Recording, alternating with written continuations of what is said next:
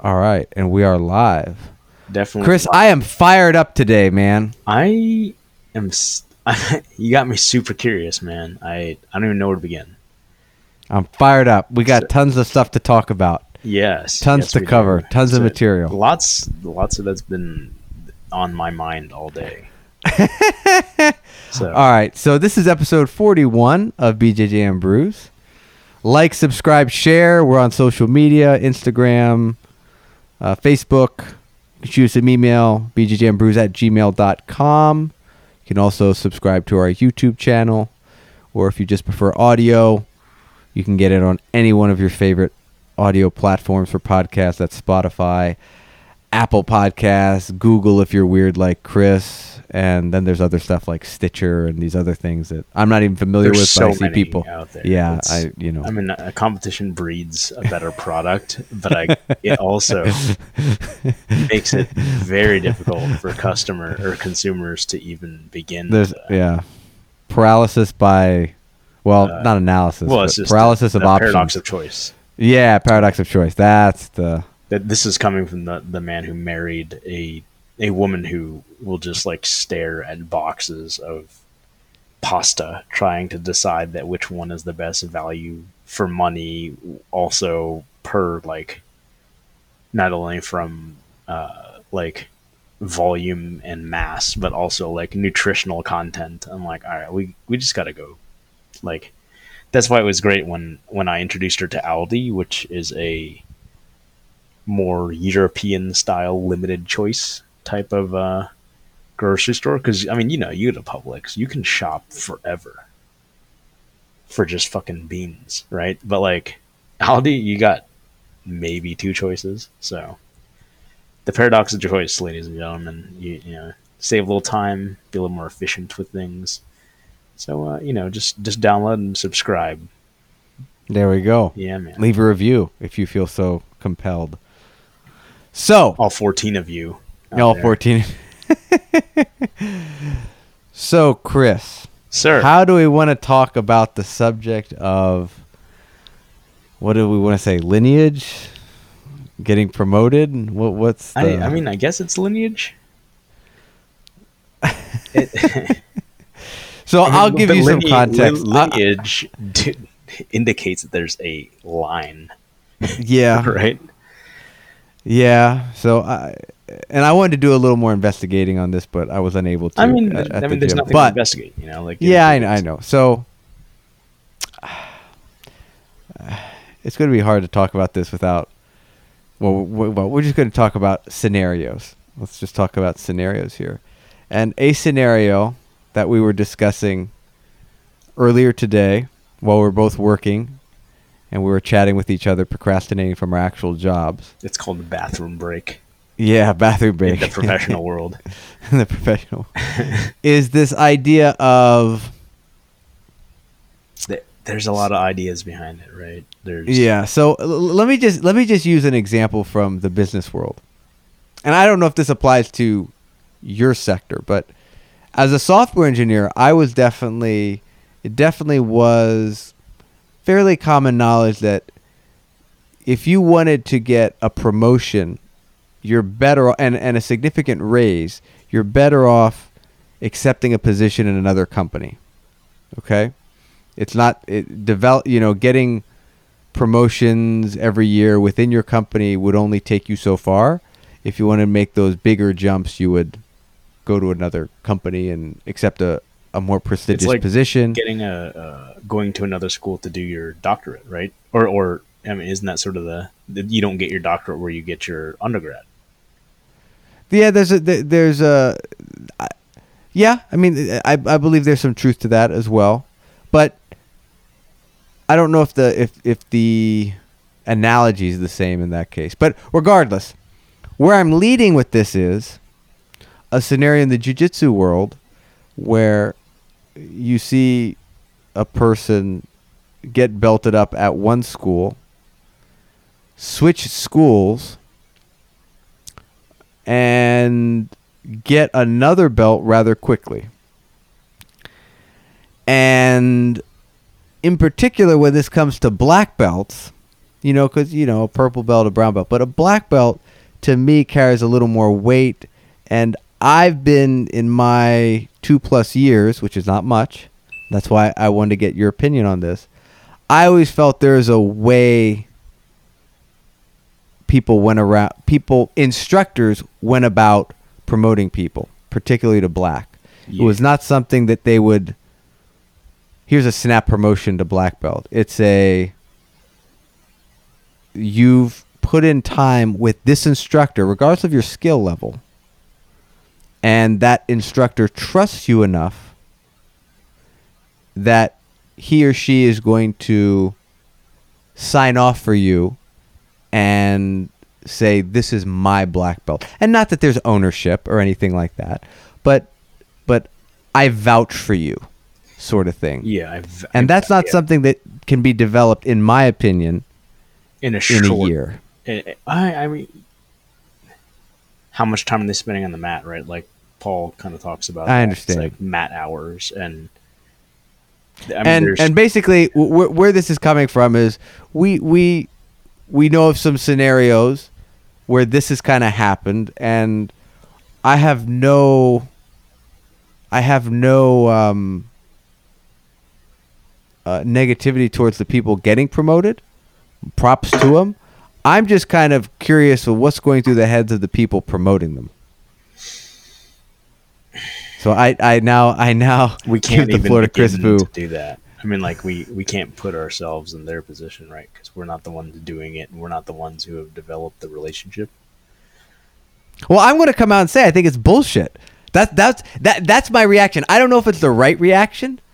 I could be way out of line, but my opinion is it's bullshit, and that's why I texted you. I was like, "What the fuck's going on here, man? People are getting black belts like fucking loner geese." Those were my exact words. Yeah, they definitely were your exact words. I'm not sure I agree with it. Well, I'm not saying I'm right. I'm the first one to admit that I'm not right. I'm just articulating what my emotional first reaction was to this. And again, nothing against the people getting promoted. It's just I'm sitting there and I'm like, is my expectation off? You know, because I'm coming from a very limited sample size of experience. You know, I'm not a historian of jiu-jitsu. You know, I haven't been in multiple schools where, you know, over a course of a long period of time where I've seen how different gym cultures, you know, go about promotions and how they factor things in. But I always go back to, the thing I go back to is the story with Paul, because that's all I know. And Paul's story, and he's told me this and he's told other people, I think you're familiar with the story as well. He went from white to brown under Marcio, already being a grappler and an MMA fighter prior to putting on the gi, but Marcio was the guy that belted him up to brown.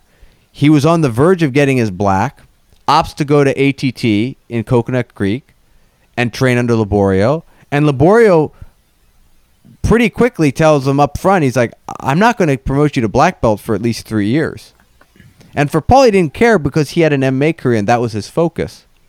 But when it came to the jiu-jitsu side of things, Laborio was very firm in saying, I don't care about you. I mean, obviously he cares about your skills, but this is, I think, a character thing. That's what I'm thinking. I don't know what's going through Laborio's mind on this. Maybe he's just doing a Brazilian paying my dues sort of thing. So it'd be interesting to get his perspective on that if we ever had a chance to speak to him. But my point is like, I thought an instructor wouldn't rush to give someone a black belt for the very reason that, to me, the black belt is less about the skill, because if you're a badass on the mat, you're a badass on the mat. You don't need a belt to prove that. You know what I mean? People just know that. But the belt, to me, there's more of a tradition and a character and a vouching and these sort of ideas and concepts to me come into play. And when someone gets promoted rather suddenly to black, because they switched school, that's a interesting choice of words. And they switched schools. I'm sitting there and I'm thinking, what's going through the instructor's mind that's promoting that? Why, what compelled you to do that? Why wouldn't you wait and get to know the person more? And maybe they knew the person since childhood. I don't know if these people grew up together. I think they knew them from just prior acquaintance. Anyway, yeah. This is, like I said, I'm not claiming to be right. I'm certainly not trying to stir shit. I'm just telling you what my knee-jerk immediate reaction was, whether it was right or wrong. This is what my feelings were on it. Because I was like, damn, dude. And I think about JB. Yeah. JB's walking around, and I still think he's a brown belt. And this guy is like a can't-miss black belt, in my opinion. Exactly. And most people would agree. By most definitions, he's a martial artist. He shows respect to the art. And he's a badass on the mat as well. And he knows tons of techniques. Like, by most criterias out there I can think of, he's going to pass the test. Agreed. Why has he not gotten a black belt? Well, I don't think – nobody would dispute. Now I'm going a little farther, but he hasn't been in a school or adopted a coach that's going to promote him. And I think that's also by choice on JB's too. You know what I mean? Yeah, but, I'm not sure. But he doesn't care. You know what I mean? Like, it's not like there's some disservice that if he shows up at a new gym, I don't think the instructor's like, Jesus Christ, man, excuse my language, but it's like, this guy needs a black belt now. This looks bad or something. It's like, no. That's not a factor. Anyway, I've ranted enough. I told you I fired up. What are your thoughts? If there's one thing I've learned over the course of my almost 4 decades of life now, it's funny because I tend to do it a lot. It's not to get super stressed out about things that I don't have control over, especially when it comes, and I've learned this in the past 6 months or 7 months since I've gotten my black belt, is just to not worry about it as much. You know, like as y'all know, I suffer from quite a bit of imposter syndrome, and I'm very self-deprecating, which you call me out on all the time. But, you know, everybody's got their own journey. Everybody makes their own set of friends and family along the way. And we can't speak for whatever it is that instructor sees. I mean, I see where you're coming from. It looks bad, right? Like, I've actually... I had a conversation with Wade Rome when Black Box had hired him a little bit to be their head instructor. And Sam and Glenn were introducing him to me and me to him, vice versa. And he was like, "Oh, see, I think I was a purple. Yeah, I was a purple belt at the time." And he's like, "Oh, where do you train?" I was like, "You know, I kind of float around. Like, you know, my home gym, if you want to call it that, is Longwood. But I'm here, you know, at Black Box also, and I work with Glenn and stuff. And I also go to, you know, I just have a lot of friends in the area, and I'll train in a lot of different places." And this is before I kind of got back with Paul and was training on the regular there. And he said something really interesting. He was like, "Well, how do you expect to get better?" And I was like, I don't know. I don't have an answer for you. You know, I was kind of ronin it up at that point with nobody really overseeing my... Who said this to you? Wade Rome. Oh, okay, Wade did. Okay. So, formerly of ATT Rockledge or whatever the case is. And, you know, and he kind of was very, very sort of like stern about it and stuff. And Sam made sure to clarify, like, "Oh, you know," kind of sticking up for me, like, "Yeah, but he sticks within our family, you know, like they're all ATT gyms. They all know him well. They all trust him. He teaches classes," and that sort of thing. So at the time, I mean, being just an asshole purple belt, which, you know, you're like the fucking asshole teenager at that point, right? You think you know better, and, you know, that sort of thing. I didn't appreciate his statements as well, which I definitely do now.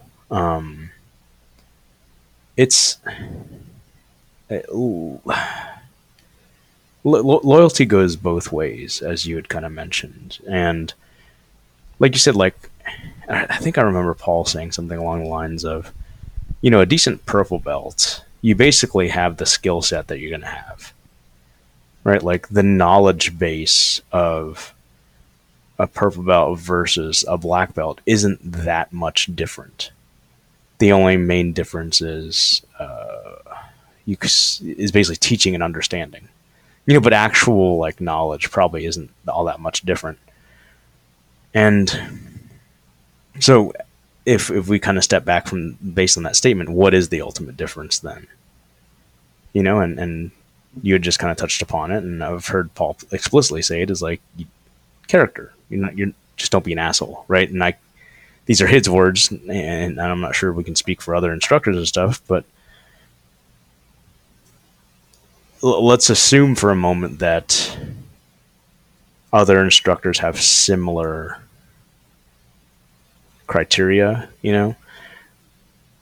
What's to say that this person and other people who gym hop a lot haven't proven themselves and, have gone above and beyond to prove that they have excellent character and excellent coaching skills and help grow the jiu-jitsu community and help grow the gym, especially, right? You should give back. Like that's what being a black belt ultimately is about. In my opinion, it's about service. It's about, you put in the work for yourself. Not to say that black belts are perfect by any means, but they've put a lot of time in.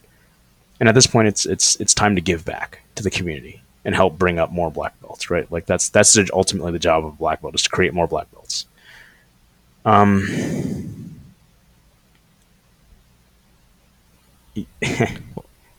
mean, I think as I'm listening to you, I think the broader, more generic scenario is how in any martial art, because this happens in traditional martial arts, any sort of martial art typically has a ranking system, yep. Oftentimes has a belt system, especially mm-hmm. if it has Japanese roots, but even something like capoeira in Brazil, they have a belt system.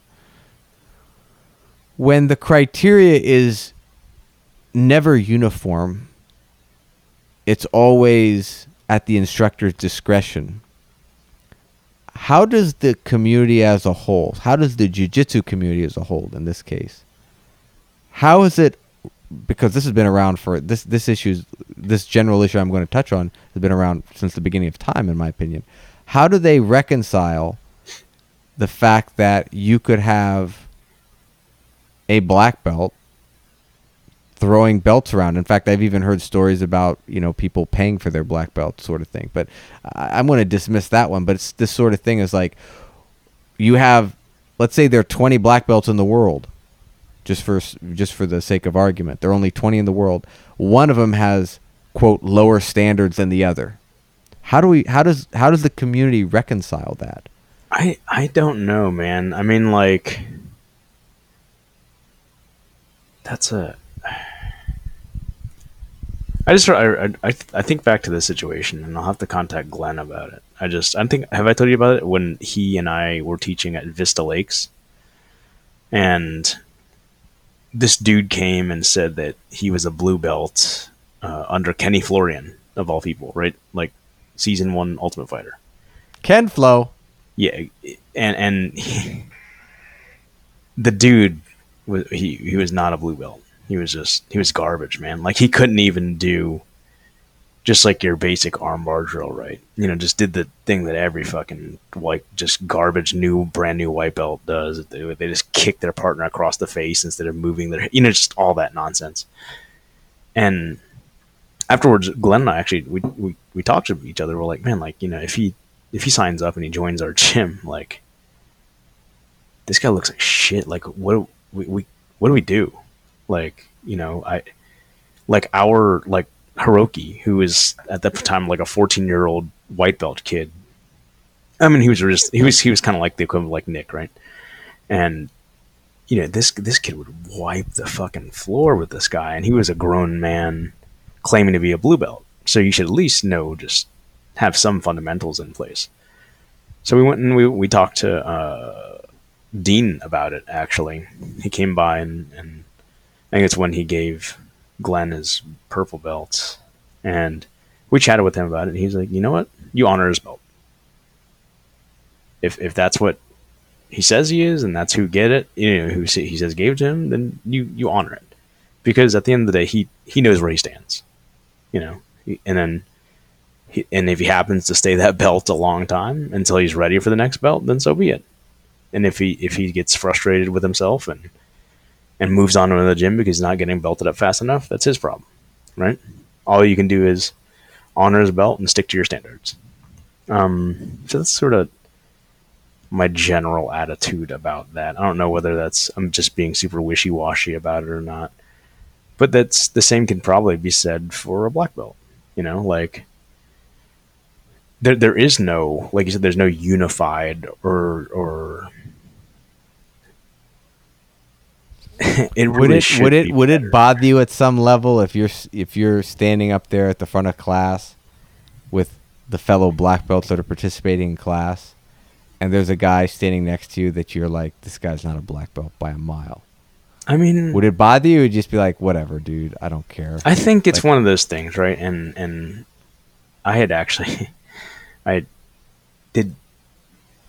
Paul was in the conversation where I had talked about one of those pay for black belts that I remember distinctly as a white belt. And he was a brown belt, only did private lessons, and Ashton Kutcher. Well, he's a brown belt, right? Is he a black belt yet without sparring? No, he's a brown belt now. He's a brown belt, okay. But no sparring, by the way, which no sparring. I don't understand that. But it's a special style of jiu-jitsu, right, where they can develop the skills of world champions while not having to spar. Everybody has their own journey. But Paul remembers this guy distinctly, and I do too, even as a white belt. And even then, like I've been in the sport for less than a year, you know.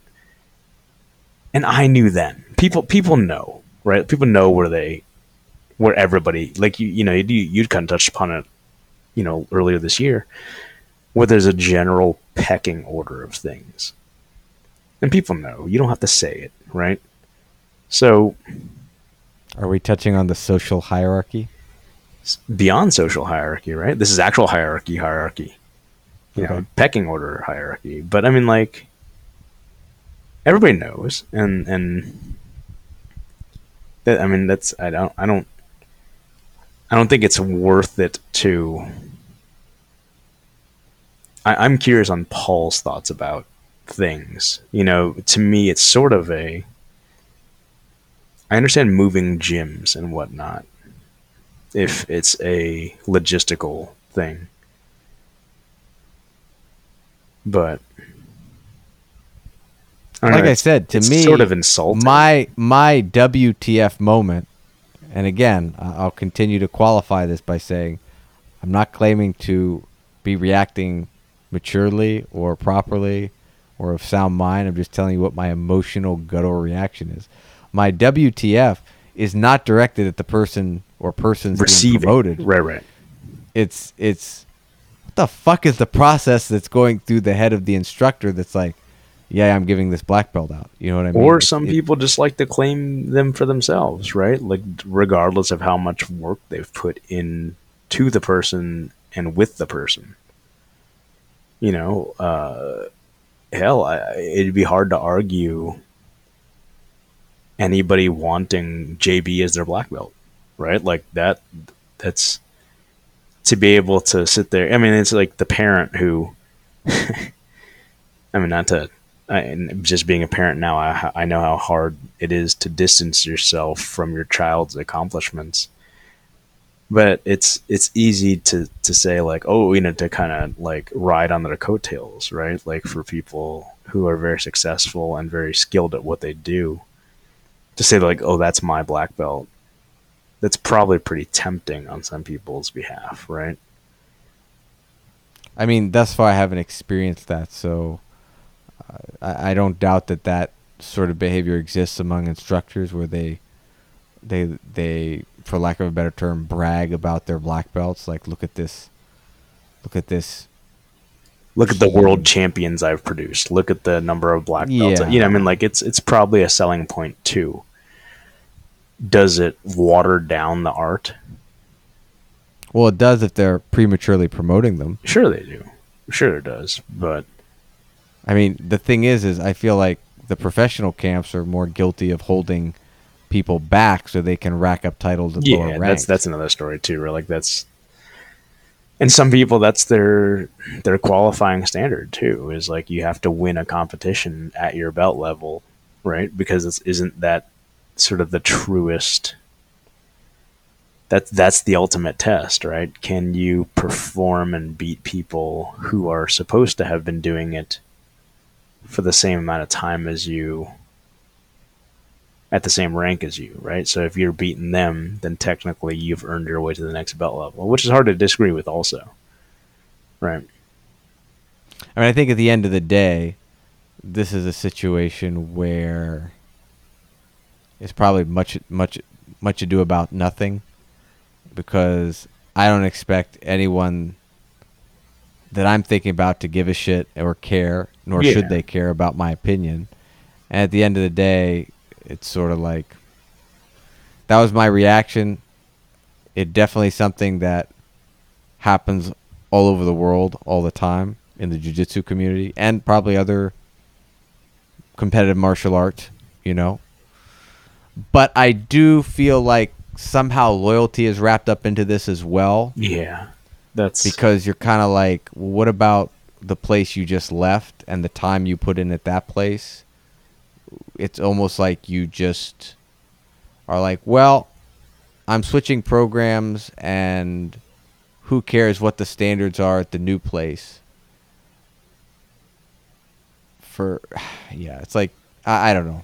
It's kind of like, well, if at your original gym you were getting belted up on this criteria and then you suddenly go to another gym and they're belting up on a totally different criteria, is it fair to even say, oh, there's someone to blame in this situation? It just seems odd. It's you know, I mean, there's no, like you said, there's nobody to blame.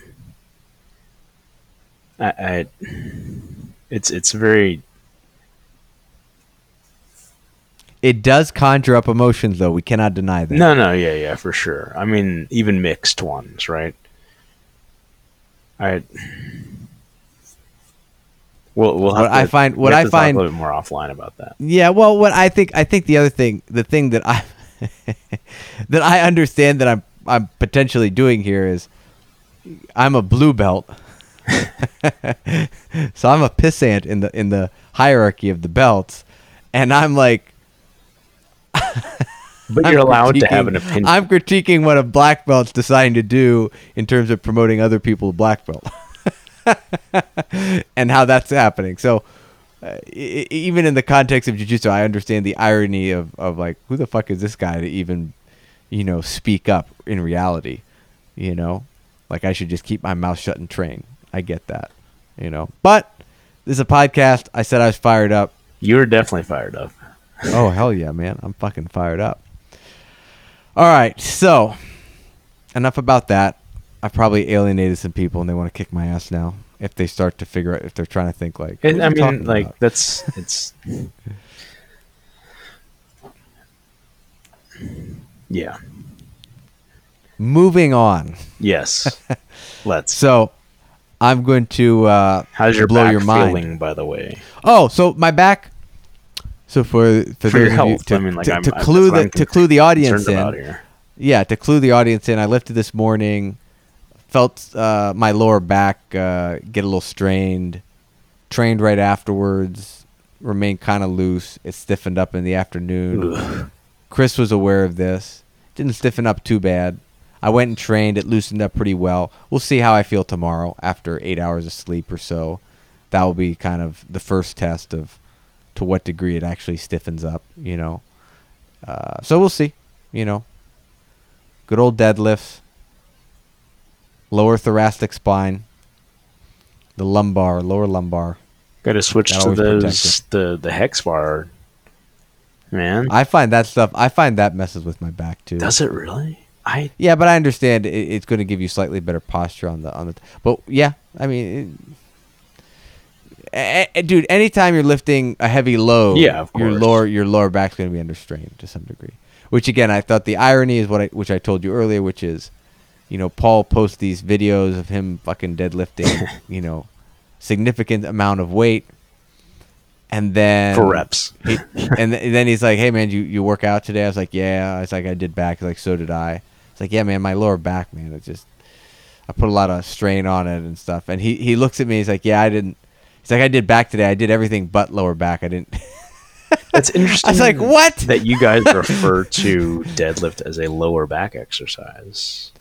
Well, it's going to put strain on the lower back. It's not specifically a lower back exercise.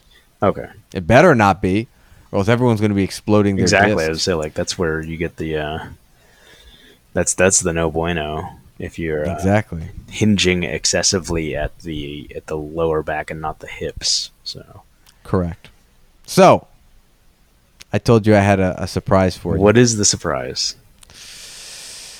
Well, the surprise is this, Chris. I broke down. And? I suffered from fear of missing out. I had severe FOMO. The marketing worked. The marketing worked. Keenan got me. Oh, I know. I purchased the deal. The Lapel Encyclopedia. Yeah? Because it would never be at this price ever again. I mean, inflation happens, right? So you can theoretically believe in that. And it's constantly. For all I know, content. He's going to raise it the next time he has a sale. I've seen this thing go on sale multiple times. It'll be a penny more next time.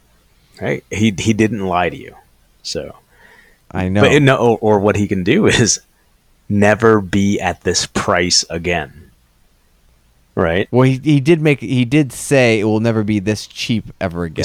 Okay, all right.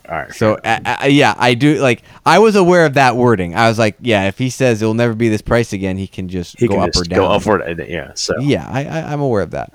So I have the Lapel Encyclopedia icon on my phone. Purely online content, no hard copy at all.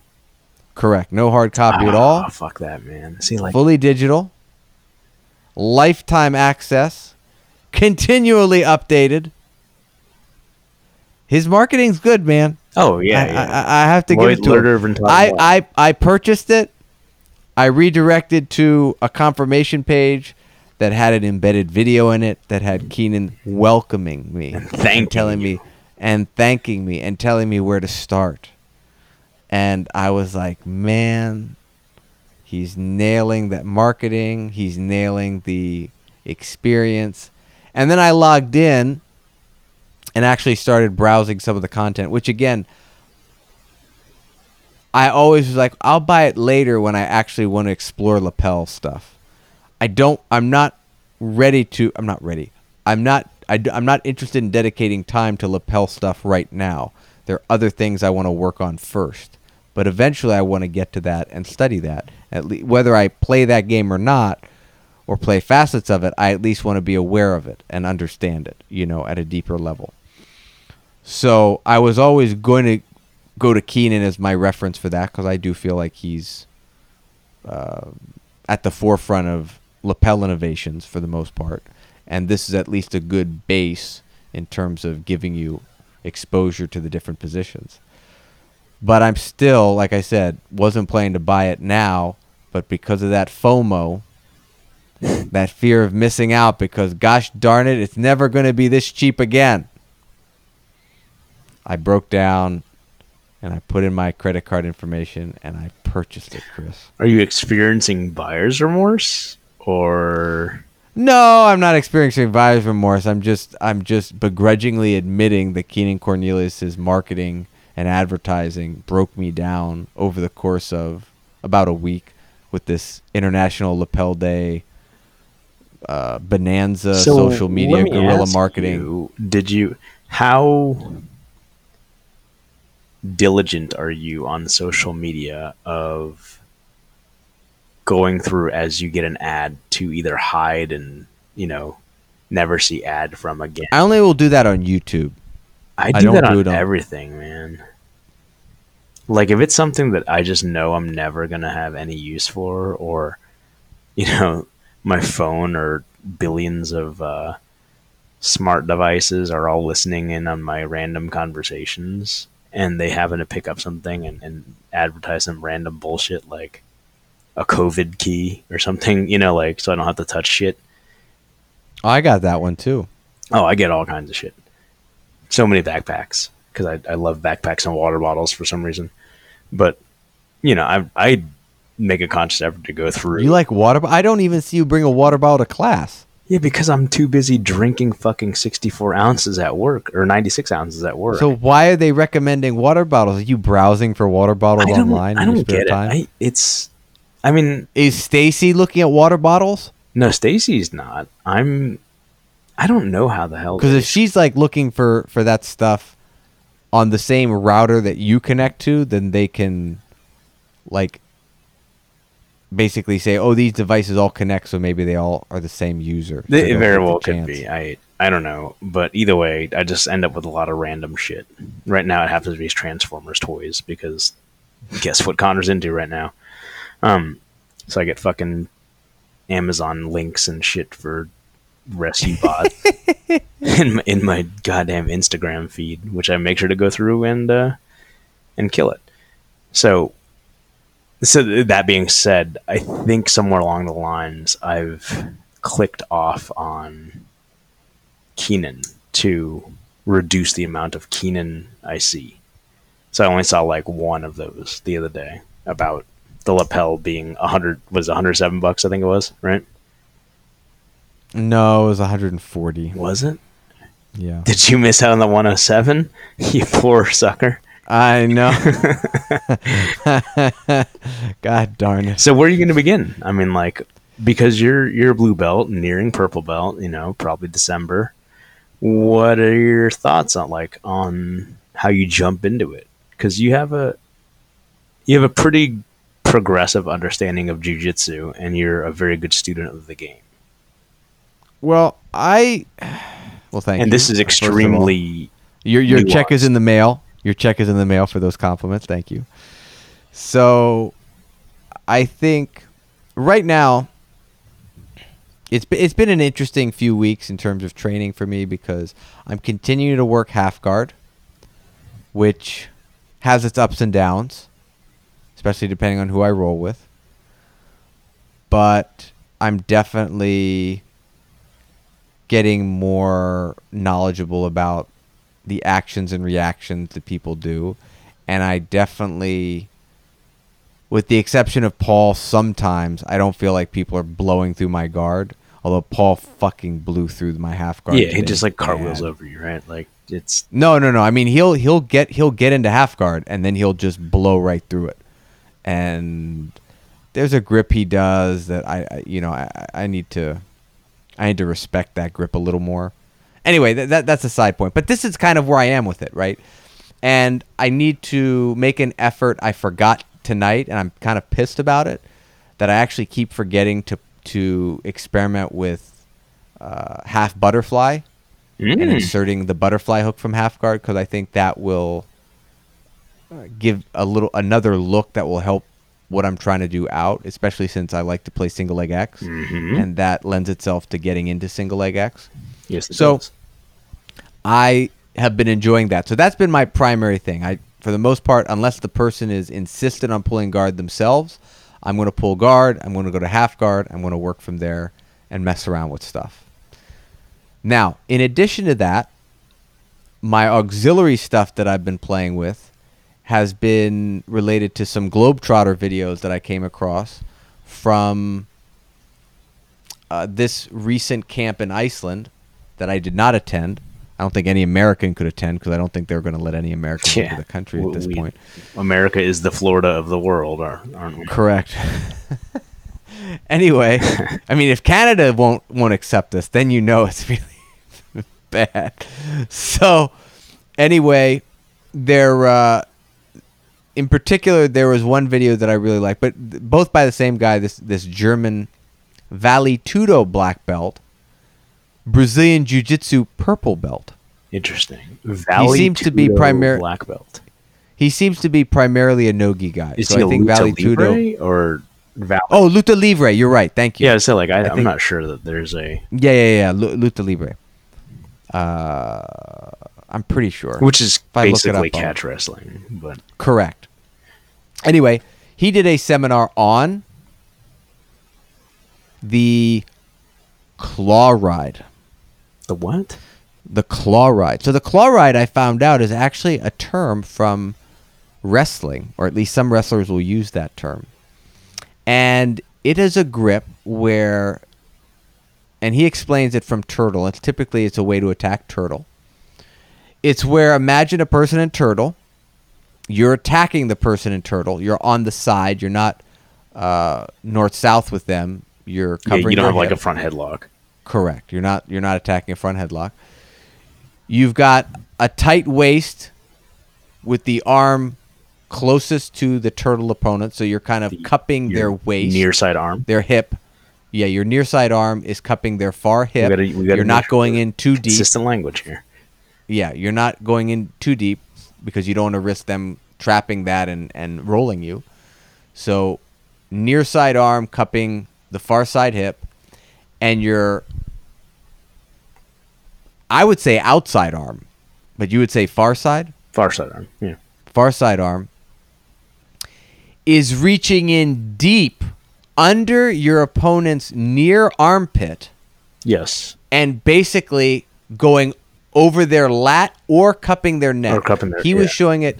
He was showing the lat. I've seen wrestlers typically go around the neck, and you almost are hiding your shoulder from view. Your cheek or your ear is on his shoulder. Yes. On his near side shoulder, and you're cupping deep. Almost like you're trying to do a Doris, but with the Doris, you're obviously attacking with your other arm. So, but the same idea. If you attack a Doris with the near side arm, you're going all the way through. Same idea, but you're using the far side arm, and you're cupping the far side trap of your opponent, and you're almost trying to, instead of using your fingers, you're trying to use your whole wrist to cup it. Yeah. So that's called the claw ride. Now, your near side knee is touching the elbow of your near side arm that's cupping the waist. So if I've used my terminology right and people can follow my language, they should have a picture in their head of what I'm describing. I'm not sure how. If I have a tight waist with my near side arm, let's say I have my right arm reaching to the far side, which would be the right side of their waist. So you're on the left side of the guy. Correct. So you're on their left side. How would I bring my right knee to touch my right elbow? Because your right elbow is basically around his tailbone, if not closer to the near side hip. Okay. So in essence, you're just bringing your. Oh, I see what you're saying. Okay, you're using. So if you think about, not so much as like. So let me just talk about a related topic. When people like to attack the back, if you break their posture, so let's say we're in the same position. And I'm not doing this. I've just got the near side grip on the hip of the opponent. That's it. My far side arm is free, not doing anything. I pull to break my opponent down to their hip, to their near side hip. Yes. Right? You pull them towards you, basically. I pull them towards me, right? And then a lot of people, and I've seen Paul teach this, if you want to talk about taking the back and inserting your hook, what you first do is you actually drape your near side leg and thigh across kind of their hips. So as they re-turtle, they pull you up. Yes. And then you can insert your far side leg into the near side hook position. Right. Okay? Same idea. That's how it feels, is you're kind of like resting your inner thigh knee kind of across their lower back tailbone area. Okay. So from that position, you can do a lot of cool things in terms of back takes, but it's a different control point for attacking the turtle. I found that interesting, and I've been messing with that when I have opportunities to attack the turtle. So that's my auxiliary stuff. And then there's another control position from side control that he taught in another seminar that I'm also experimenting with, that in a way kind of blends into this occasionally, but not so much, but it does blend in with what I kind of do when I pass the side. And it is, I don't even know how to describe it because it's not in our vernacular. But it would be if you start in position 3 of side control, meaning I'm covering position. Double unders, covering their hips and their head with a cross face. I tripod, look towards, rotate and look towards my opponent's head and drive my shoulder, the one that was of the side that my hand was covering the hip, I drive my shoulder into their hip pocket. So almost if we were to take the ground away and I were to rotate, they would almost be resting on my shoulder in a carry, like if I were just carrying them on my shoulders. Mm-hmm. That's kind of how it would look like. And now I use not my hand, but I use my contracted arm. So it's going to be kind of my upper arm and elbow, which is going to be bent and facing my hand facing toward their head to block their thigh from reguarding. Okay. So my back is facing their feet and my chest is facing their head, and I'm driving my shoulder into their pocket, and my one arm is covering their hips using my actual arm, not my hand, and my other arm is free. And he displayed that as a control position as a good mechanism to get into our position 4 or reverse Keisakatami. I have found a lot of success with this, and I've also found success with this in situations where before I had issues with frames, because this kind of takes away frames because you're a little too far away. But even people with long arms that can create pressure on me and make things uncomfortable, because I'm facing them, I can immediately drop my legs and shins and actually get into shin-on-arm situations or even crucifix situations. So you follow me? Yeah. So those are the things that I'm working on. And I went on this tangent because you said, well, when is the lapel stuff going to come into play? And what would I first start with? I believe that once I feel comfortable with half guard, which God knows when I would, but when I'm comfortable enough with it or fed up with it and want to do something different, I will probably start exploring lapel guards and start annoying everybody I train with because I'm going to start wrapping shit everywhere. And I'm going to go through the whole thing. Each unit, he's divided up into chapters. There are about 13 or 14 chapters, but there are only, I'd say, about 5 or 6 that are dedicated towards the lapel guards. I've already gone through just cursorily last night the classic worm guard. And the classic worm guard seems to be something that he even talks about more for posterior sake.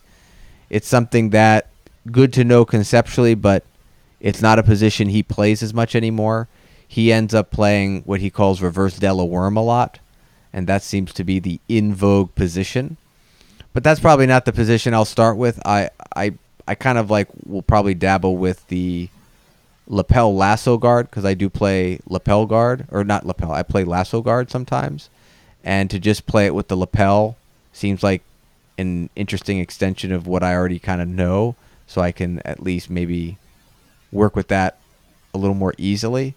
And then I'll probably get into actual, a traditional lasso guard, a traditional lapel guard, where you're now passing this thing under people's legs and doing that sort of thing. He's got new stuff on, he calls platinum passing, which is, I think, his take on, which is not anything fancy. It's just, he put a fancy name to it. It's basically just using the lapel and hooking a body part, typically a leg or a foot, and using that to pass, So we'll see. I definitely want to develop a longer range guard. I don't know if ethically I'll be able to get over what I feel about lapel guards, because I think they're kind of cheap, but I think they're necessary because they're within the rules, so you have to know about them, which goes into my longer thing about, that's why I've been enjoying Nogi more, because I feel like you don't have that cheapness in Nogi. So anyway, that's my long roundabout answer. What's your experience with lapel guard? Has it only been like going against a guy like Zach, who, from my understanding, is the only person that actually does lapel guard of any kind? Mark does it a lot. I think he's like experimenting with it. I don't think he necessarily has a system in place, because usually it'll just be something he does, and then like it's. Have you seen that video of the guy who literally just uses the lapel and like basically ties up a dude's wrist? And he's just the guy who has his wrist tied up, who's in the other guy's guard, you know, with the lapel wrapped around his wrist and just immobilizing it. The guy's not attacking that arm that's trapped. He's not doing it. He's not trying to sweep. But at the same time, the guy who's, you know, top guard position can't pass either. So, you know, because he has literally just one of his arms immobilized. So it's like, this, got him. I got you. You know, and just his face is just like, and he's just, you can tell for a good 2 minutes that he's just annoyed, right? Like, and that's been my experience with it. I can't say I've Keenan even admits. What's that? Keenan even admits. Sorry to interrupt, but Keenan already admits when talking about lapel lasso, he thought it was just a stalling position, and then he discovered some techniques and attacks that made him change his mind. But in his mind, because he's coming from a competitive background, stalling is something. Oh, it's strategic. That you can get penalized on. So he wants guards that are attacking and dynamic, even if they are demoralizing to your opponent and shutting down their movement. It's not going to be treated as a stalling position. Now, that's how he's framing it. We'll see what it feels like in practice. But what was crazy is I got exposed to like the names of two submissions that I didn't know. I kind of knew. I had heard of one before, but I hadn't seen what it actually looked like. And it's Jesus, man, I actually already forgot one. One's the Tariq Pilata, and then there was another type of Pilata. So Tariq Pilata. I'm familiar. I've heard Danaher refer to it. I've never actually seen it in action either. Yeah, and then there was another Pilata, something Pilata. What, Go-Go Pilata maybe? Or... No. But no, this is also an arm lock. Like a Go-Go it's a choke. And a Go-Go and a Mono Pilata are both chokes, I believe. This is, or strangle rather. Good call. These are both joint locks on the shoulder. And... it's just, it was kind of interesting to see that, where they're basically trapping the arm. One way was trapping the arm almost in like a key lock, but instead of doing a Kimura, the first half of the grip is with your arm and the second half is actually with your thigh. But you could almost see yourself doing a Kimura if you decided to incorporate your other arm instead. And I believe that's the Tariqa Pilata or whatever the heck it's called. Anyway, it is definitely going to expose me to some new school jiu-jitsu and some new school terminology, which is going to be worthwhile. And Keenan does a good job explaining stuff, but I definitely am going to have to feel, the one thing I've felt about half guard is that what I've studied with half guard from instructionals, they do a pretty good job of describing the reality of the situation, yeah. Whereas so far with Keenan, and I could be missing a lot of it right away because I'm such a noob at it. But the times I've experimented with it, it seems like there's a little more, let's just say, invisible jiu-jitsu in the middle that he might not talk about, or at least I haven't seen him talk about yet. Maybe I miss a chapter because I know there's some principles chapters. So maybe I need to go over the general principles chapters, and then he'll cover all those things where it's like, I'll try something and then something really bad will happen where I'm like, well, this would happen if the guy doesn't fully resist, but now they're fully resisting in a live roll and stuff's going off the rails. Whereas with half guard, things don't go off the rails as much. It's a little more controlled. And maybe that's just the dynamic, the characteristics of the position itself. You know what I mean? Right. And how you guys are interlocked. But it might also have to do with the fact that half guard is a far more mature and developed guard that has had way more man hours thrown at it from all these different people trying and refining it and finding what works. Furthermore, half guard is a more universal guard too, right? Like, because you can do... there's a lot of carryover between, let's break it down a little bit further even, between gi, no gi, and MMA, for that matter, right? Whereas lapel is just, there's going to be zero carryover to MMA and no gi. So gi jiu-jitsu, baby, that's it. So the likelihood of you even encountering that, if you're splitting your time between gi and no gi, is essentially 50%, right? And then if you split it up even further, how much do you are you going to be able to be able to funnel to lapel stuff? You know, so that's why I feel as though it's an extremely niche thing that Keenan has done an extremely good job of finding that niche and exploiting it. I'm curious as to see where this goes to, you know, because I've experienced it a little bit, and it's been not fun to deal with. It's just, I mean, it's been extremely annoying, and that's with somebody who doesn't even use the system. So we'll see.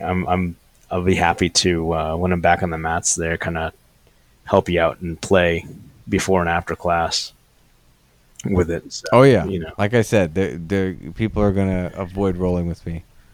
If I'm good at it, they'll avoid rolling with me. If I'm not, everyone will roll with me.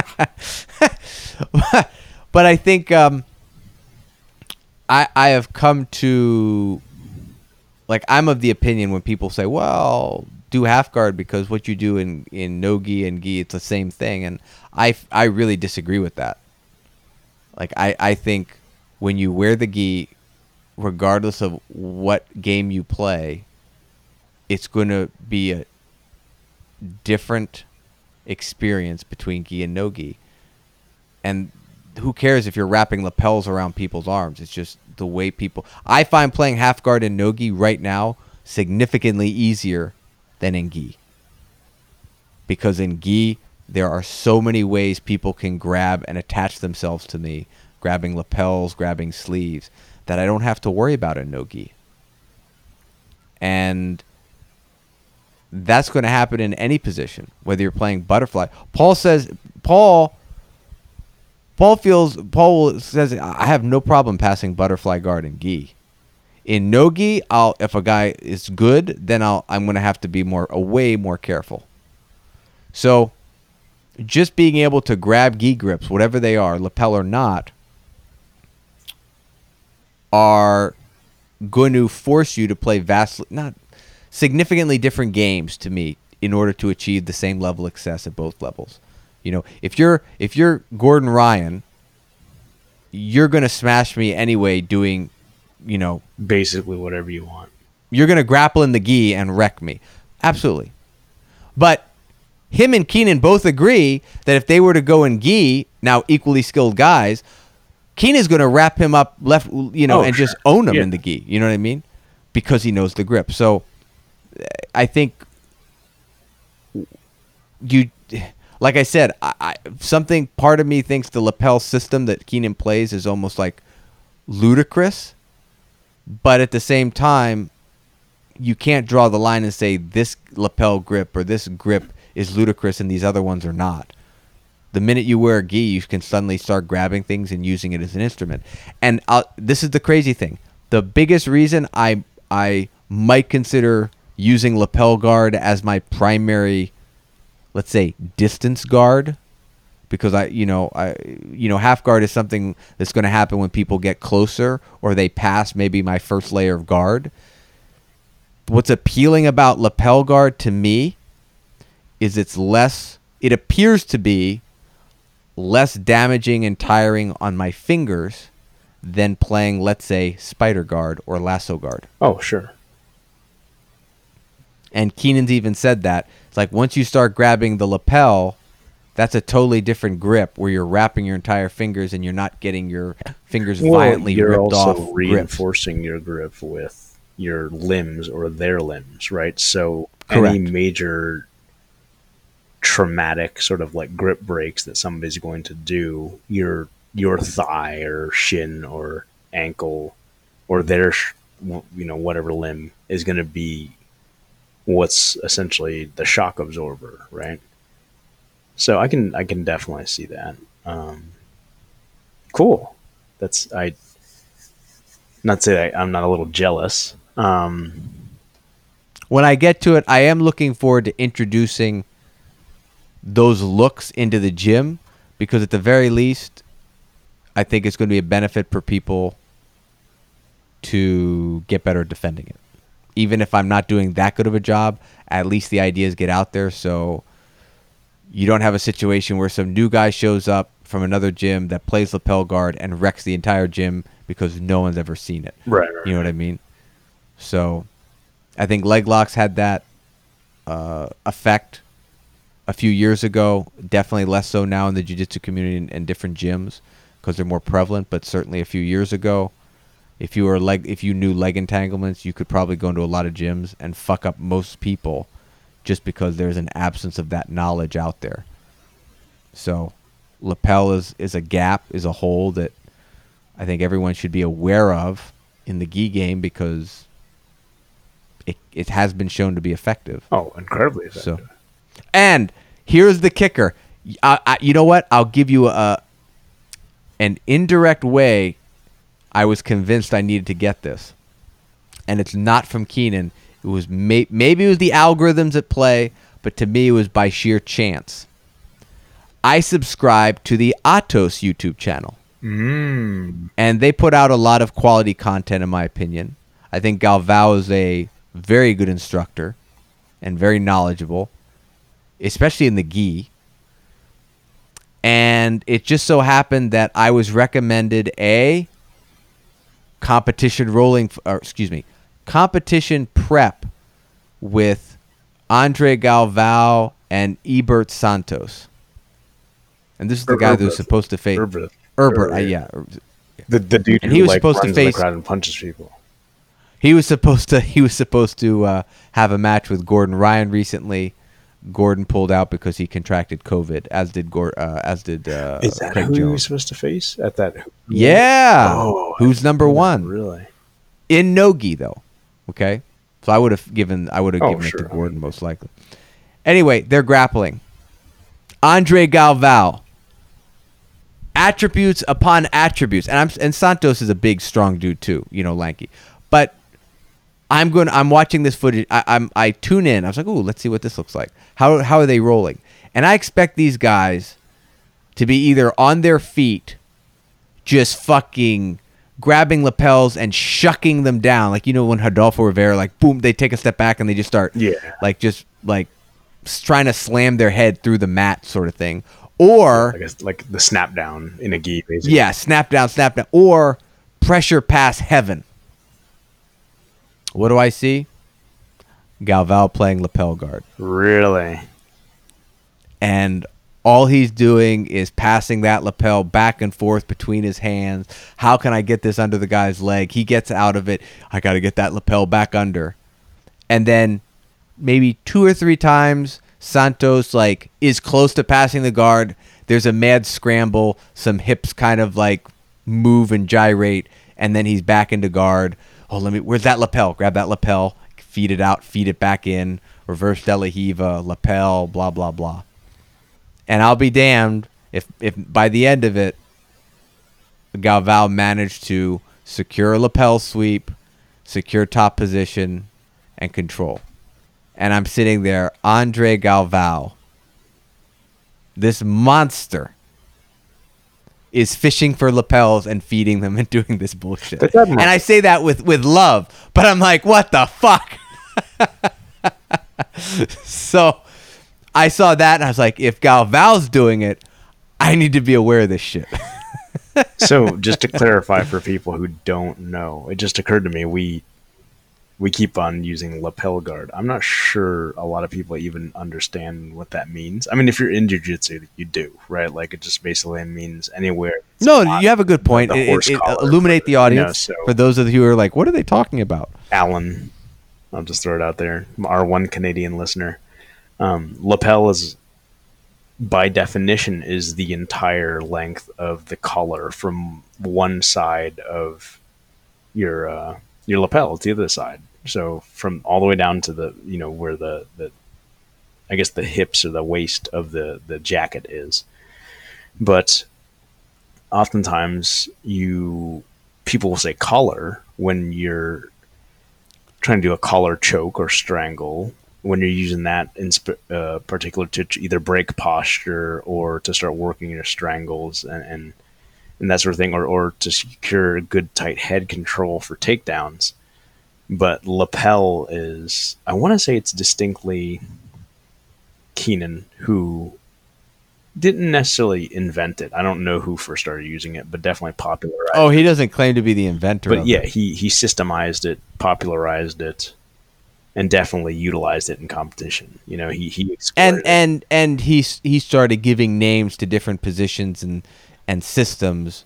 You know, he called, you know, he's got reverse Della worm, ringworm, worm guard, you know, like he's like much like 10th Planet, he's come up with catchy names. And it's gripping anywhere that's not the collar. One could probably call it like the tail of the lapel towards the bottom or the hips, basically. So you're controlling the person's posture and rotation and hips by way of that, by wrapping that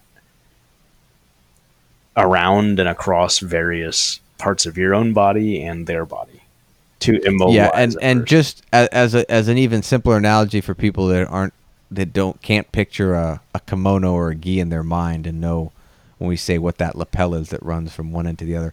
Imagine you just had a rope that you just drape over fairly long, and it was draped around your neck over your shoulders and came to a little below your hips, and that is now, of course, it won't slide off. It's somehow attached to. It's somehow attached to your jacket. And I'm grabbing an end of that rope, and now I'm weaving it under maybe my leg, around your leg, and basically pulling you down and twisting you somewhat, while anchoring it to my body somehow.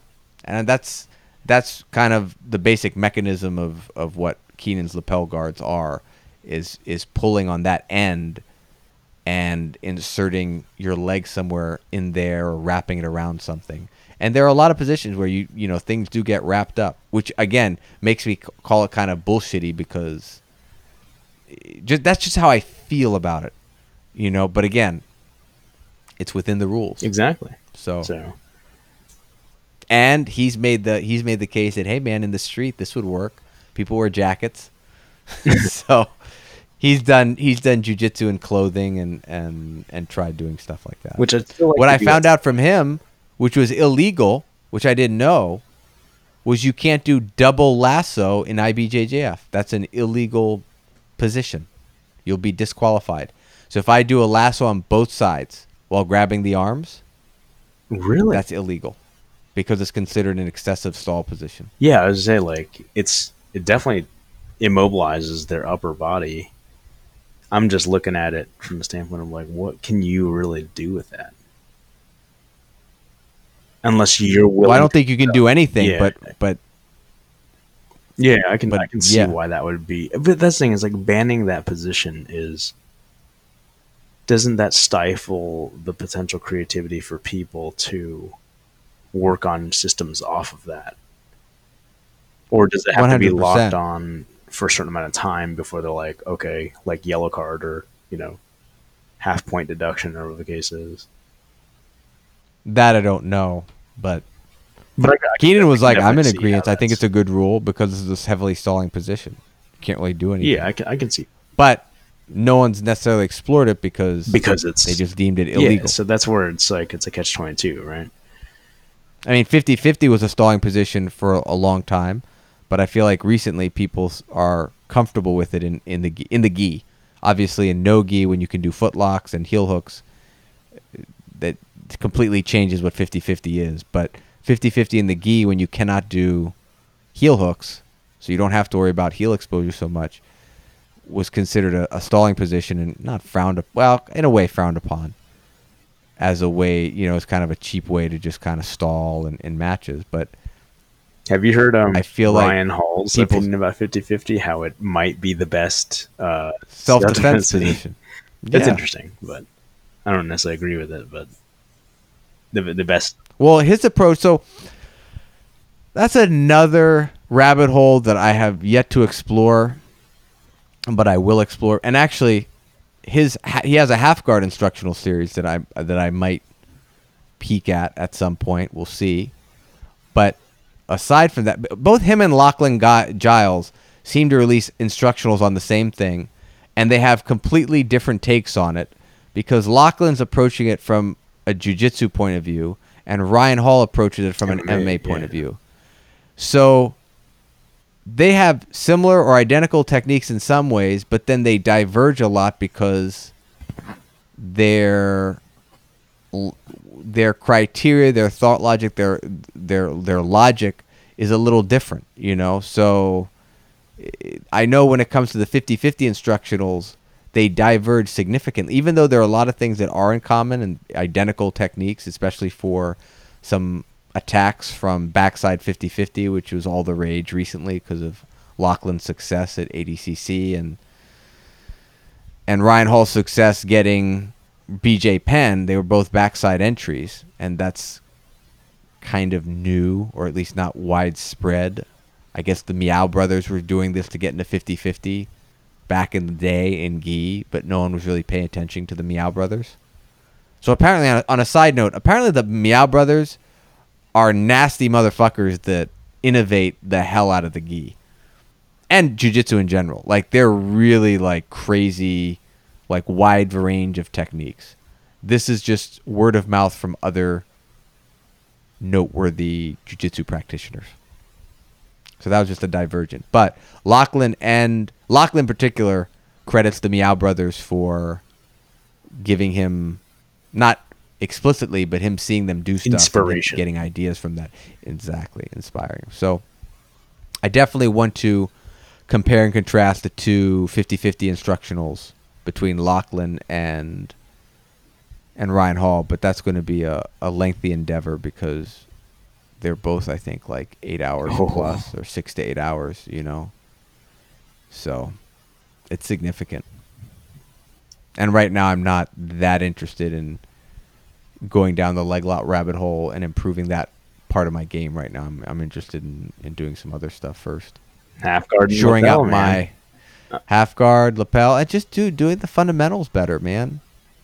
You know, Paul doesn't kick my ass because he's doing new school shit. He kicks my ass because he does the fundamentals curriculum.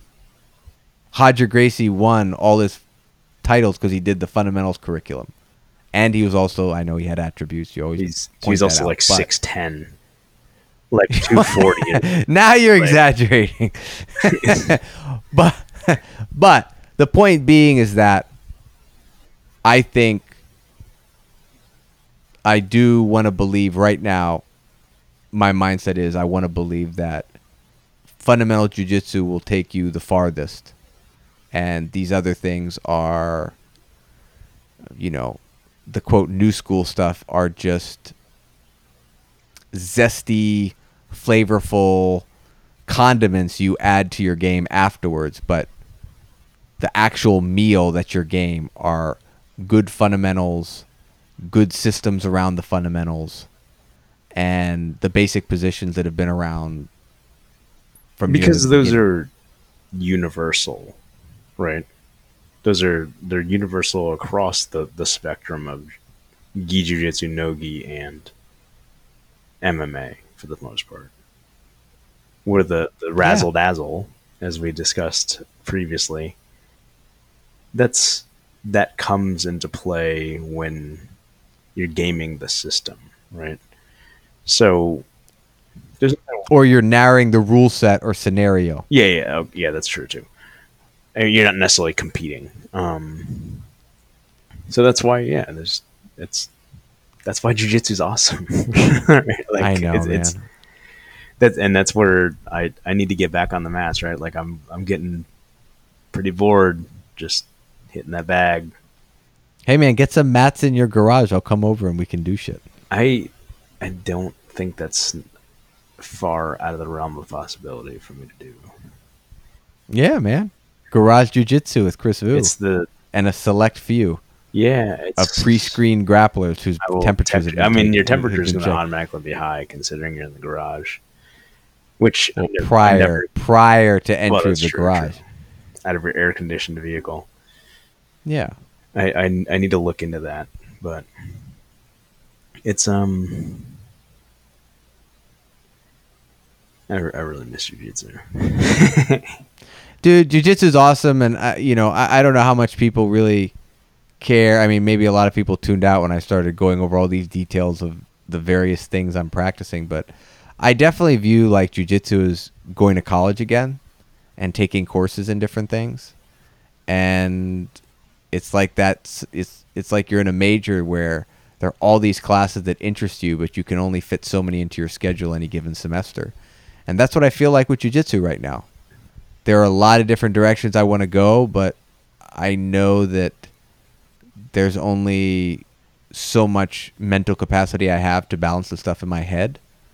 And I know that can vary from grappler to grappler, but I think I've kind of keyed in on what I can handle. I know Faraz Sahabi said a few things that kind of made sense to me. He's like, if you're grappling and you're not confused at all, you're not trying enough things out. If you feel paralyzed and don't know what to do, you might be overwhelming yourself with too many techniques at the same time. So I think that's a good way to kind of evaluate where you are, because I do think, especially, the farther along you get, I think the more it becomes self-discovery and self-pursuit in terms of which directions you want to study and develop and add. And even if it's stuff you don't add to your game, it's still stuff you're interested in. But it's stuff that you should at least become familiar with.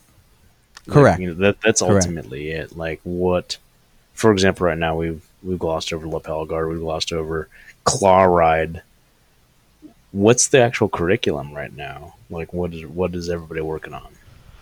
So I think the gyms suffered a little bit because of COVID in that respect. I think that's the one drawback to having mixed classes. I've personally enjoyed the mixed classes. I like having everyone on the mat, but I do think it's probably made life harder for our white belts, because I think having a curriculum that limits the amount of content that's being shared with students, that it's trickling it out instead of overwhelming it with technique after technique after technique, is what allows a fundamentals curriculum to develop students faster. So let me restate that. I don't know if I followed my train of thought well enough there, but my point is the fact that we're all mixed together, we're getting a higher variety of techniques than we would if we had separate classes. And for upper belts, that's fine, because everything we're going over we've probably seen. So if anything, it's, oh, here's a nuance to a technique I already know, or here's Paul's tweaked how he's teaching it, but it's something I already know. Whereas for the white belts, it's all new, and if you're getting a bunch of new stuff every month, if you're getting 20 techniques in a month instead of, let's say, 10, it's going to be overwhelming, and they're probably going to perform a lot less unless they're a real savant and they can grasp everything super quickly. So we've covered a lot of different things, and currently what I can piece together between the random lessons that will get thrown out there on a daily basis, for the colored belts, we're working on passing half guard, or not half guard, spider guard. We're working on different ways to pass spider guard. And for the white belts, they're doing a mixture of armbar escape, triangle escape, and some close guard stuff. But again, it's very improvised / on the fly, depending on who's teaching, the student body there. Because there's a difference between having people that have no stripes or one stripe and someone like Joey who's on the cusp of getting his blue belt. You know what I mean? Right. So it's definitely something there. For me, I probably am getting a little less out of it, but at the same time, I have more than enough personal things that I'm working on that I still feel like I'm improving. the last time we had a really structured curriculum was when we did DPATH. That was the last time, and then COVID hit. But we spent a month on DPATH in the colored belt curriculum, let's say, intermediate advanced class, and I thought everyone got better at it. And I think that was really because we spent a month on it. Yeah. And we got to really explore it. So that's what I like. I don't know if that's the best. I don't know if that's what other students like, but that's what I think is cool when you deep dive into something for a month and then you go on to another topic. And that means you're going to cover 12 things in a year, but you're going to cover them in depth. And I think 12 things in a year, especially if you're talking about a guard system or a passing system, those are significant upgrades to your game if you haven't seen them before, you know? So that's where we are with the curriculum right now. That's what we're studying right now, and that's some unsolicited commentary on how I think it compares to what we've done in the past. Like you said, it's a very unique situation right now, too. Absolutely. Absolutely. So what are you contemplating working on when you come back? What do you think is the first thing you're going to work on when you come back? Or do you not have like explicit goals when you train? I don't. I just... You suck. I don't. I mean, like, honestly, like, I just sort of... if whatever. You're about being alive, man. Aliveness. Being in the moment. Yeah, and... my goal as a student and my goal now as a teacher is to do the best I can for whatever it is that we're supposed to be working on. You know, that's my responsibility as an instructor. I think you've, especially since getting your black belt, but even prior to that, I feel like you're very generous, almost too much so in my opinion, in terms of wanting to make sure everyone else that you can help that's a lower rank gets the lesson.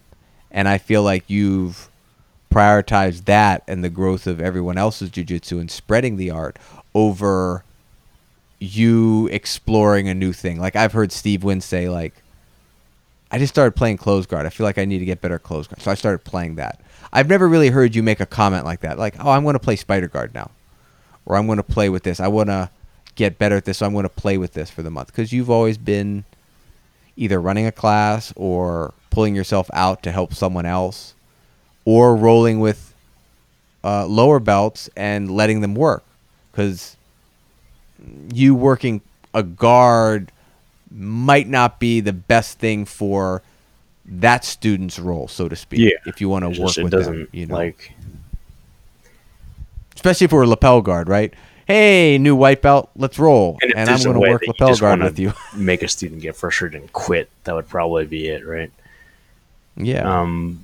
Yeah, I mean, there's a lot of truth to what you just said. I mean, it's something I've always been wanting to work on more is just my guard passing. You know, like, if I want to roll and not work on something, then I'll, you know, when we're starting from our knees, I'm not just going to sit back. But otherwise, it's pretty much what you said. Like, I just want everybody to have a good time on the mat, right? So I don't come with specific goals in mind other than, you know, like when the Danaher stuff was out and new, a lot of that was kind of had that. I mean, it's so recent that I was a fairly higher belt by that point. So it's not something that I really have the opportunity to funnel and whatnot. I need to finish those, man. I think I want to do the Kimura one next. There's so many, man. It's between his and Gordon's now. There's just too much content, right? Like it's definitely the paradox of choice because there's so many, an infinite number of positions and situations in jiu-jitsu, right? So where do you even begin? Well, that's what I'm saying. There's so many classes that you want to take, but there's only so much time. And so you have to figure out, you know, what that class schedule is going to be, what class are you going to enroll with, what instructor, and how deep you want to go, right? Because there are levels, you know, let's just look at something like calculus. There's like calc 1, calc 2, calc 3.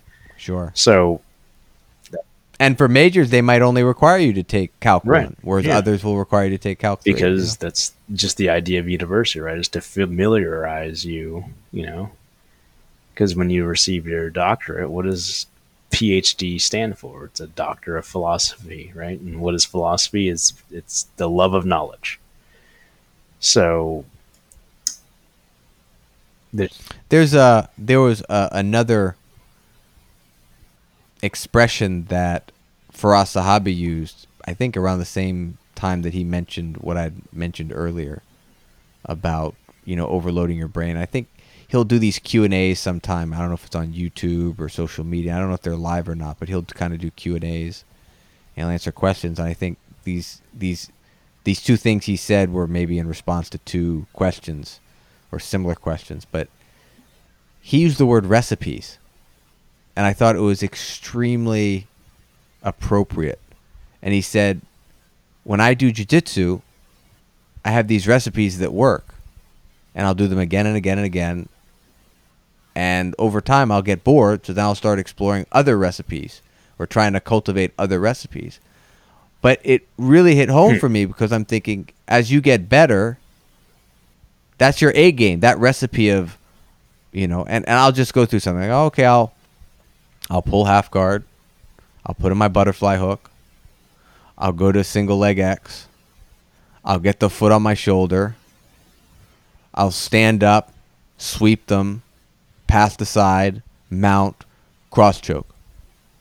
And I've done that sequence a bunch of times. And I know anybody who's grappled for more than a year can identify like a chain of moves that they'll do repeatedly, whether they consciously think about it or not when they roll. Especially if they're comfortable with people all the time.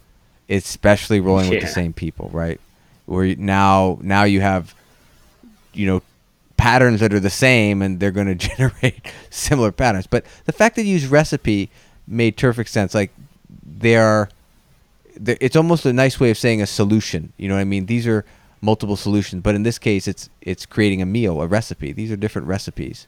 You can say algorithms, but I think recipe is a real appropriate word. And I think that's something that any higher belt experienced grappler is going to be wrestling with, no pun intended. And that's this idea of, if I'm good at something, it'll probably work a lot of times, but do I want to keep honing that recipe or do I want to keep exploring other things, you know, and broadening? And I think that's something you obviously have an opportunity to do. I also find it interesting that I feel like when a guy like Zach's there, I don't even think you've ever... I don't think I've seen you roll with Zach. I feel like you always get paired off with, oh, go with that blue belt there, or go with that new white belt over there. And then Zach goes with, you know, a hungry purple belt or something. I mean, you know? Like, not to say that Zach hasn't, you know, worked a full day and been up and had weird hours and stuff too, but he also doesn't have to go home to a kid, you know, like, and just other responsibilities. So he knows where everybody... Or rather, he has a good idea of where everybody's energy level is for that day, too, you know? And he's respectful of that, which I appreciate. So I think that's more... But I will say I've rolled more with Zach, let's say, BC, than AD, right? In your hungry days. Yeah. I mean, that can be said for... When I was doing no-gi and Muay Thai and Jiu-Jitsu all in the same... Yeah, I mean, so... That's how I'm more familiar with Zach's game than that's how I've become familiar with Zach's game rather. So, but yeah, it's hard to, and that's where I've kind of said too, like, it's always very refreshing to just sit back and just take class and try to improve whatever it is that I'm working on or we're all working on as a group, you know? So that's why. Yeah, I think you should try to do that when you come back. What, try to work on something in particular? Just be a student, you know. I would not mind. And not assume the instructor or assistant instructor role. Yeah, but it's also, you know, it's such is life though, right? If I can help somebody else. It's something you enjoy doing, by all means, but if you're like, I'm kind of in the mood to just, you know, work some top guard stuff with some decent guard players, then go do that. Yeah, I will, you know, and trust me, I'll be coming back a noob. I mean, like, I've been gone away at this point for how many months? But you've been training. I mean, You've been lifting. I've not been training. This is training and working out, right? Training is doing something. I'm using training for strength and conditioning. Oh, sure. Okay. Yeah, the training is... I've been staying in shape. Not skill development technique like jiu-jitsu development I'm talking about. Yeah, I mean, I've been staying in shape, if anything. So. Yeah, you're going to come in with traps up to your ears, man. I'm scared. Nah, not exactly. I mean, I've been... There's a little bit of a setback in there, right? I definitely won't. I probably won't gas as other people will likely gas if they've been away off the mats as long as I have been. So, you know, my timing will definitely be off. That's the first thing to go. You know, my skill set I'll probably have devolved back to like purple belt Chris again. And I'll be really caught off guard by what everybody else has been working on, and I haven't been able to become familiar with. So that's sort of the MO of the guy who's coming back after a layoff, right? Yeah, you'll be like, damn, everyone's been practicing this. Dude, that happened to me today. Everyone, all these white belts really were going for footlocks on me, and I was like, who? When did this happen? And good old Gabriel, man, spilled the beans. He's like, well, one day Eric had to teach class. And I was like, aha! Oh, God. I knew it. So they were exploding into footlocks, is what you're saying? No, actually, to be fair, they were attacking him from actual leg entanglement positions. But it was just they were exposing themselves to either a back take or getting smashed because I don't think they entirely understood the control points of the position, nor should they after one class, exactly. You know, but it's just funny to see white belts falling back and wrapping their legs around your foot or around your legs and then grabbing your foot. And I'm like, wait a minute, what did I miss? Was that so? Yeah. that was amusing, but I should have. You know, I have no complaints because shit, I'm the one that teaches a lot of this stuff half the time. You know, if I have an opportunity, it's usually, hey, teach a leg entanglement stuff. And I'm like, okay, so I'm probably contributing to it as much as anybody, but it's fine. I'm cool with it. But like I said, it's a little jarring when it's like somebody drastically changes the way they roll from one week to another, and you're like, what happened there? So that just goes to show then, at least they're trying techniques they've just learned. Exactly. Like that's a good sign. That is all you can ask for.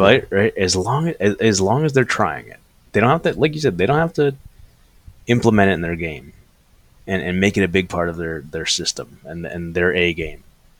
As long as they're trying it and they figure out through experimentation, whether they like it or not, what does it fit to my body type? Does it fit to my personality? Does it fit to, you know, just the positions I encounter a lot and my sort of funnels right now?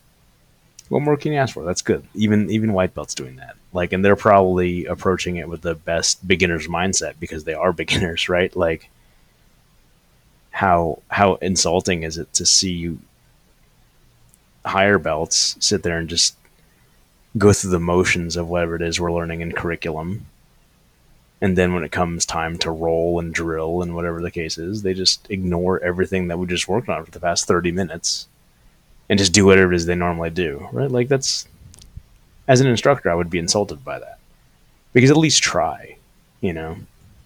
So that's what's all about. That I think is also where situational sparring comes in. And I think the head instructor can funnel people. Yeah, if you lay out the parameters, how they direct class. Yeah, there's free sparring. Yeah, that's Randori basically, and then there's situational sparring with progressive resistance or something like that, you know, or very specific rules or gamified.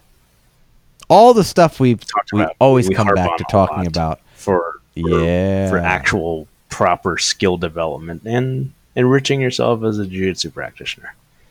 Yeah, absolutely. I will I'm sticking to my goals for 2020 of playing top more and perhaps trying takedowns more.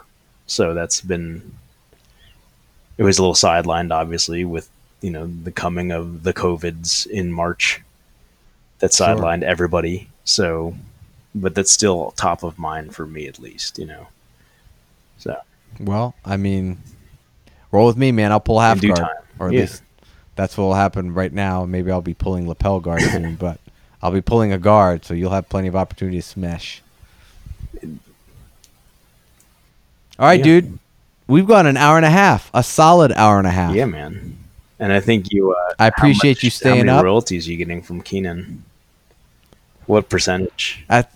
You know, there is an affiliate program. I have not signed up for it, but once I do, maybe I don't know if I would, but if I do, then maybe I will start espousing BJJ the virtues. BJJ and Bruce 20, put it in your coupon code for.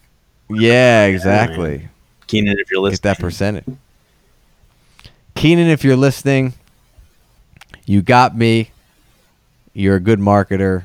I'm sure Lloyd Orvin had a fair amount to play in that. Though. I mean, like, I'm sure he actually puts out a good product, because anytime I've heard him describe even something as simple as the placement of rooms at his gym, everything seems to be pretty well thought out. Dude, he purchased a 3D printer. To do what? And has a 3D printer at his gym. To make what? Masks? Well, the first thing he made was a cell phone holder for his Tesla, so go figure. But I don't know, man. I'll give the guy credit. He's an innovator. Whether the stuff makes sense to me all the time, that's a secondary topic. But the guy tries. Yeah. Oh yeah. You know what I mean? I mean, he's definitely. And he's a charismatic personality too. Yeah, he's for definitely sure. Like, but charisma that's not off-putting. He seems to be. Nor is it like, look at me, I'm God. Exactly. It's very humble and also very,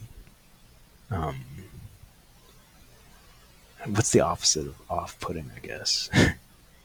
Appealing, inviting. He's extremely humble.